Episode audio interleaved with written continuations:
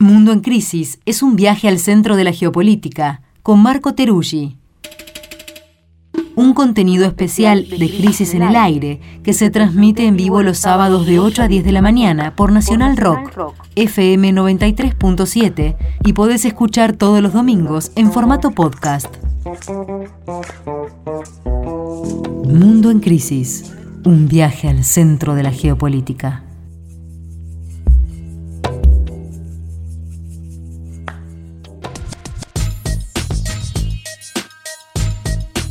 Estamos con Marco en vivo. Por, ya van dos sábados seguidos, bien. Vamos, te, tenemos acá, Marco. Exactamente. Eh, pensando también en qué, digo, el mundo, digo, en qué país toca hoy, ¿no? Con todo lo que, todas las, las situaciones que hay. ¿Y qué trajimos hoy, Marco? Se cumplen cinco meses de la guerra, mañana de la guerra Ucrania-Rusia. Exactamente, estamos ya a los cinco meses. Me acuerdo cuando empezamos esta columna, podcast, estaba comenzando justamente. Cuando empezó este programa, ¿no? Sí. Esta temporada.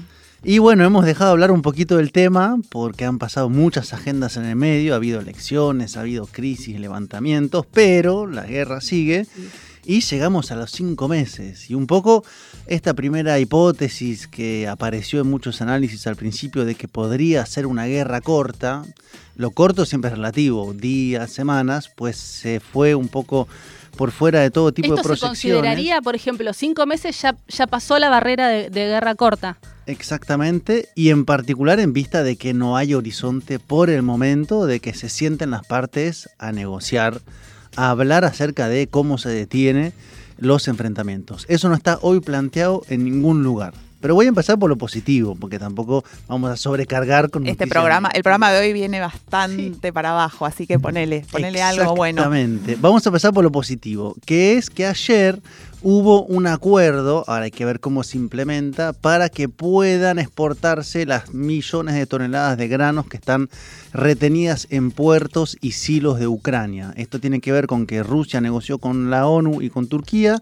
Ucrania a su vez con la ONU y con Turquía, y habría un acuerdo para que puedan salir los barcos en particular del puerto de Odessa, que es un puerto muy importante sobre el Mar Negro, que está minado. Ucrania minó el mar para que no puedan entrar los barcos rusos, por lo tanto, demanda un acuerdo para desminar, sacar los barcos, que lleguen los granos en particular a África. Ucrania es uno de los graneros del mundo y esto entonces podría permitir que se mitigue esta situación que tiene que ver con el aumento de los precios de la comida y un escenario de posibilidad de crisis alimentaria en muchos países. La buena noticia es que esta mañana ya hubo un bombardeo sobre Odessa, o sea, son buenas noticias pero siempre frágiles.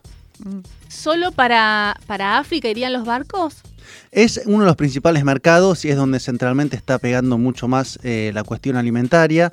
Desde Ucrania se puede sacar o por barcos hacia África, al norte de África y desde ahí hacia abajo, o se podía intentar sacar vía Europa del Este, pero eso había una suerte de efecto embudo, demasiada cantidad para, digamos, los mecanismos o en camiones o en trenes donde las vías no, no son compatibles. Entonces se estima que eso va a ir en gran parte para ahí y va a bajar un poco el alza de los precios y sobre todo habrá materia prima para producir, por ejemplo, pan eh, en muchos países. Así que esa es la buena noticia, pero frágil. Ya hay bombas en Odessa.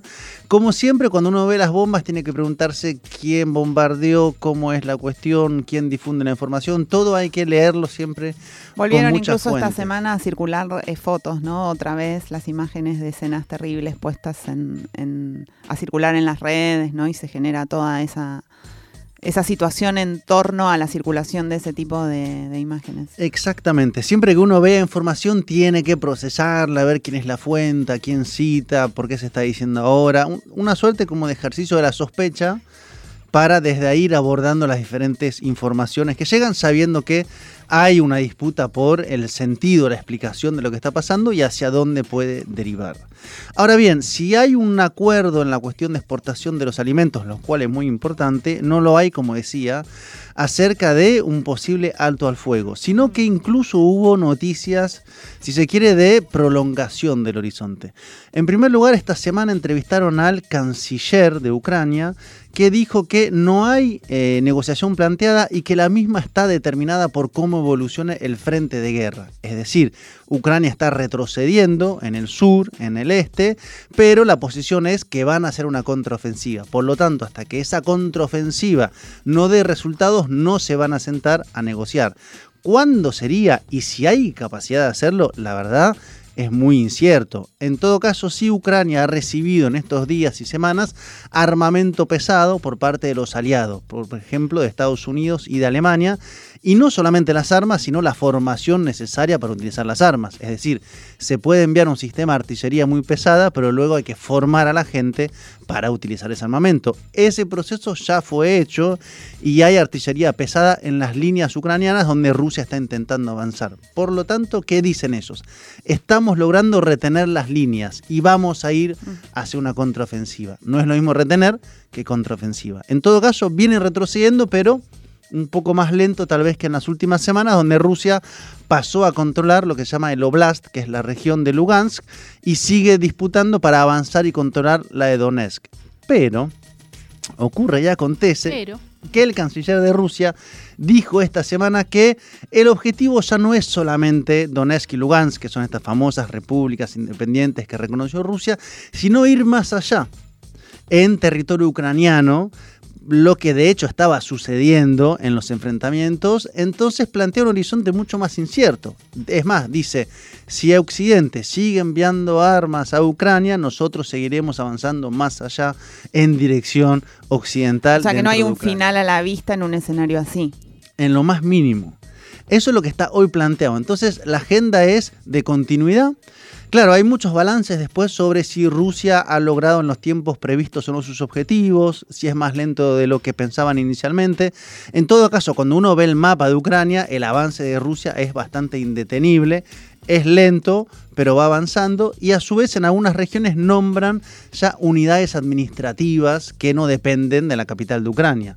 Por ejemplo, en Gerson, que es una de las partes más hacia el centro sur de Ucrania, ya hay eh, desde estos días una nueva unidad administrativa o nuevo gobierno o la forma que tome, que no está claro si después irá hacia un plebiscito para unirse a Rusia, será una forma administrativa intermedia, en todo caso, se avanza militarmente y se avanza políticamente. Eso es lo que está pasando y sobre eso no se ve que haya horizonte de negociación. Ahora, hay una pregunta principal a todo esto, que es, uno ve cuál es la agenda de Rusia, o por lo menos puede leerla, y, su avance en territorio ucraniano, y que evidentemente se presupone que no habrá luego restitución de ninguno de los territorios que mm. fueron ahora ocupados. Pero la pregunta es, ¿y cuál es la agenda de otros países que están jugando con mucha fuerza en este conflicto? Principalmente Europa. ¿Y por qué digo esto? Porque se está viendo, ya se anticipaba antes, pero se está agudizando la gran dificultad que está enfrentando Europa y particularmente Alemania, que es el corazón económico de Europa. Es decir, si Alemania está mal, el conjunto de Europa se resiente. Los niveles de inflación en Europa son muy altos. Estamos hablando de 9%, 10%, 11%, que para una sociedad que está acostumbrada a Nada. 0,3 aumentó la baguette en un centavo, es realmente muy grande y están con el horizonte de la crisis energética y el otoño-invierno que se les viene, que no es un otoño-invierno porteño. Esto empieza en septiembre el frío y puede durar hasta el mes de mayo. Y hay un tema muy grande que es cuáles son las reservas para aguantar ese invierno. Entonces, la comisionada europea, Ursula von der Leyen, está diciendo hay que recortar 15% en el uso del gas porque no llegamos al otro lado del invierno, lo cual implica un ajuste hay que ver cómo se reparte entre, digamos, eh, el uso de energías domésticas, las energías para la producción en las empresas, pero lo que algunos anticipan es un posible efecto eh, de freno en la economía que empieza a no poder producirse porque no hay bastante energía y se genera ante eso una recesión muy grande. La pregunta es, ¿por qué no negocian? ¿Por qué Alemania no se pone sobre el centro de la escena geopolítica y dice nosotros necesitamos salir de esta situación porque se nos viene un invierno crítico y Putin, que es así, tiene la manija para cerrar lo poco que queda de gas que llega a Rusia. Por lo pronto eso no está pasando y da lugar a muchas especulaciones, podríamos contestarlo. Y cierro con esto esta primera intervención. La otra gran agenda es la de Estados Unidos y ahí en lo particular creo que hay dos cosas que son muy interesantes. Por un lado, que logra avanzar en algunos objetivos, como es por ejemplo que sus aliados sean más dependientes, particularmente la Unión Europea, que le compra más gas. Claro, va debilitando a los demás, ¿no? Exacto, les vende más gas, ya por encima de Rusia, les vende más armamento y hay una hegemonía mucho más clara en términos geopolíticos sobre sus aliados. Ahora, internamente no está cerrando, por lo menos para la administración de Joe Biden, que está en números de aprobación muy bajos y que va hacia elecciones de medio término en mes de noviembre, donde es probable que pierda. Por lo tanto, es muy interesante ver cómo, si uno ve la geopolítica y los bloques y lo que se está moviendo en este mundo multipolar, uno ve una agenda estadounidense, si uno ve la administración, se pregunta, pero ¿cuál es el logro que está teniendo el propio Biden, que está yendo a un muy mal resultado? Bueno, eh, Marco, ¿cómo estás?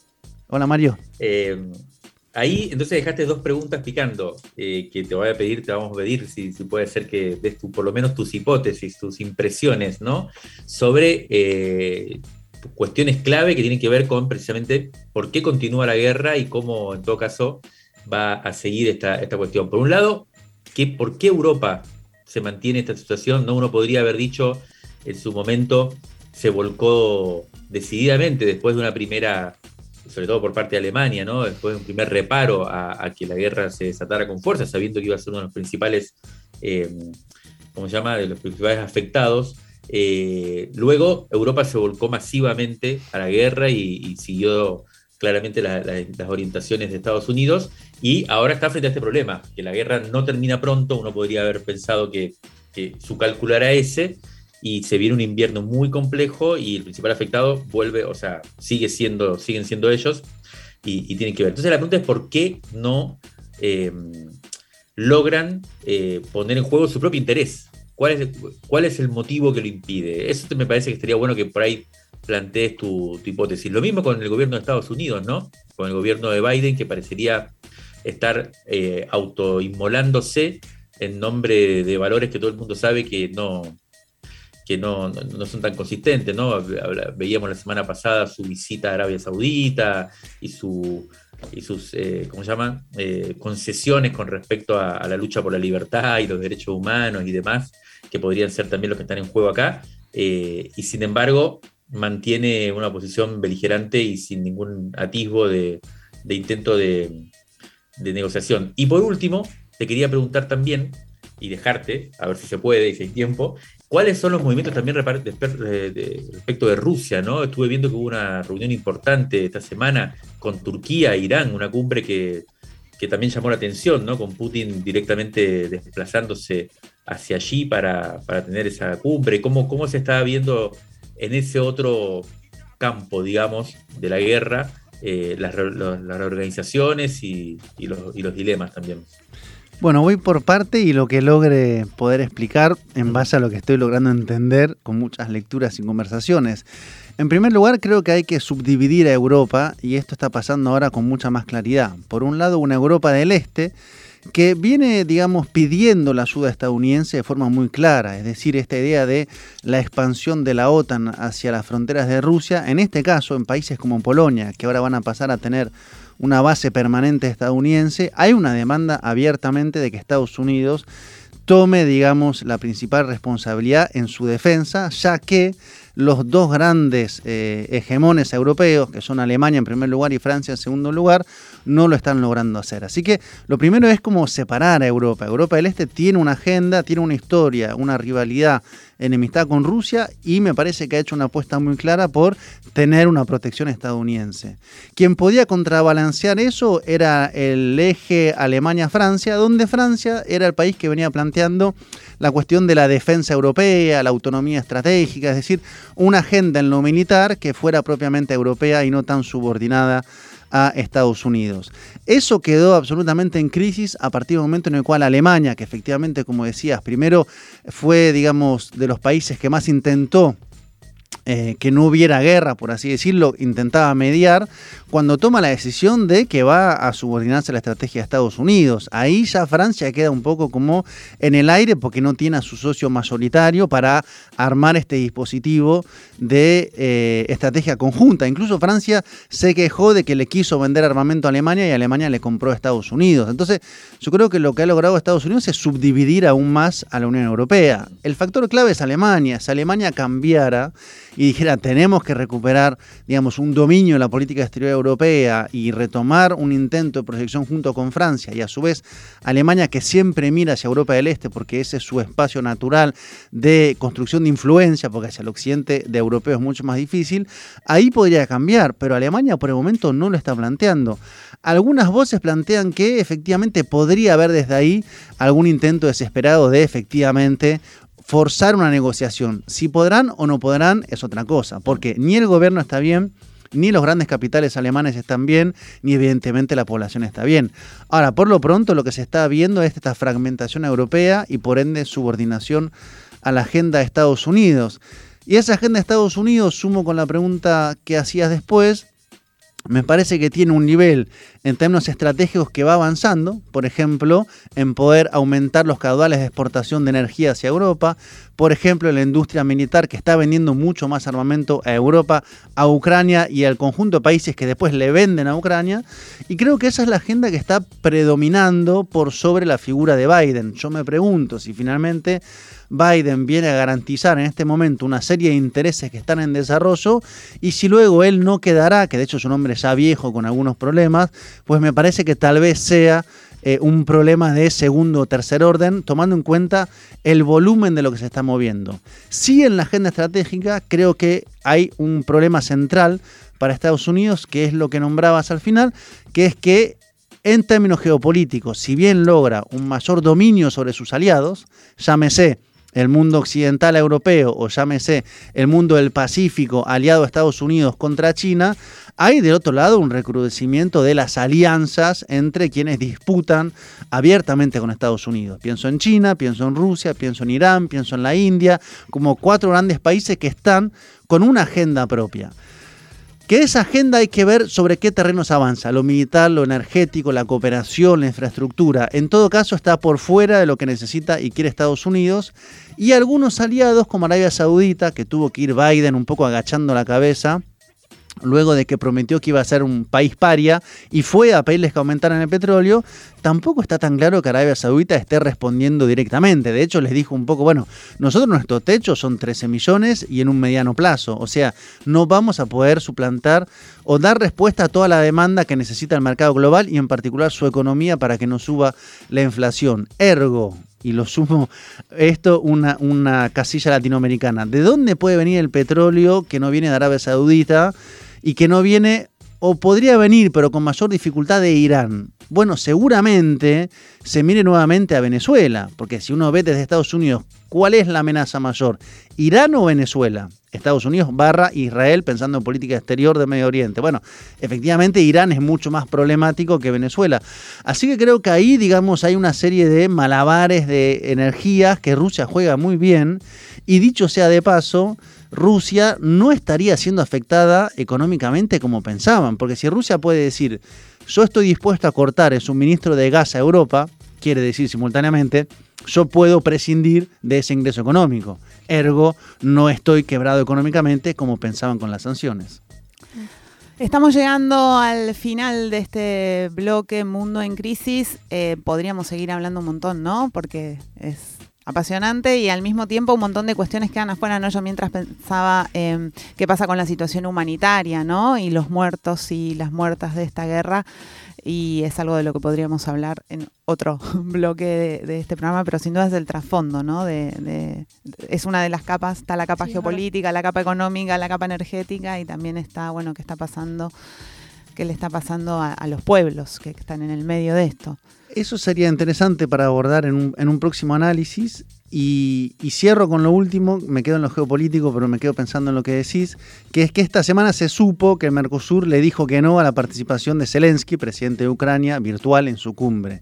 Y ahí se estima que el país principal que dijo que no a la participación de Zelensky fue Brasil de Bolsonaro, que viene teniendo una agenda geopolítica que tiene más sintonía con la de Rusia que con la de Estados Unidos. Así que dato no menor, Zelensky no habló, pero gran parte de eso se debería a la política de Bolsonaro. Nos encontramos aquí el sábado que viene en Mundo en Crisis. Marco, que tengas una buena semana. Gracias por este momento aquí. Igual ustedes. Escuchamos La Boca, una canción de Califato Tres Cuartos, la banda andaluza que fusiona flamenco, rock y electrónica.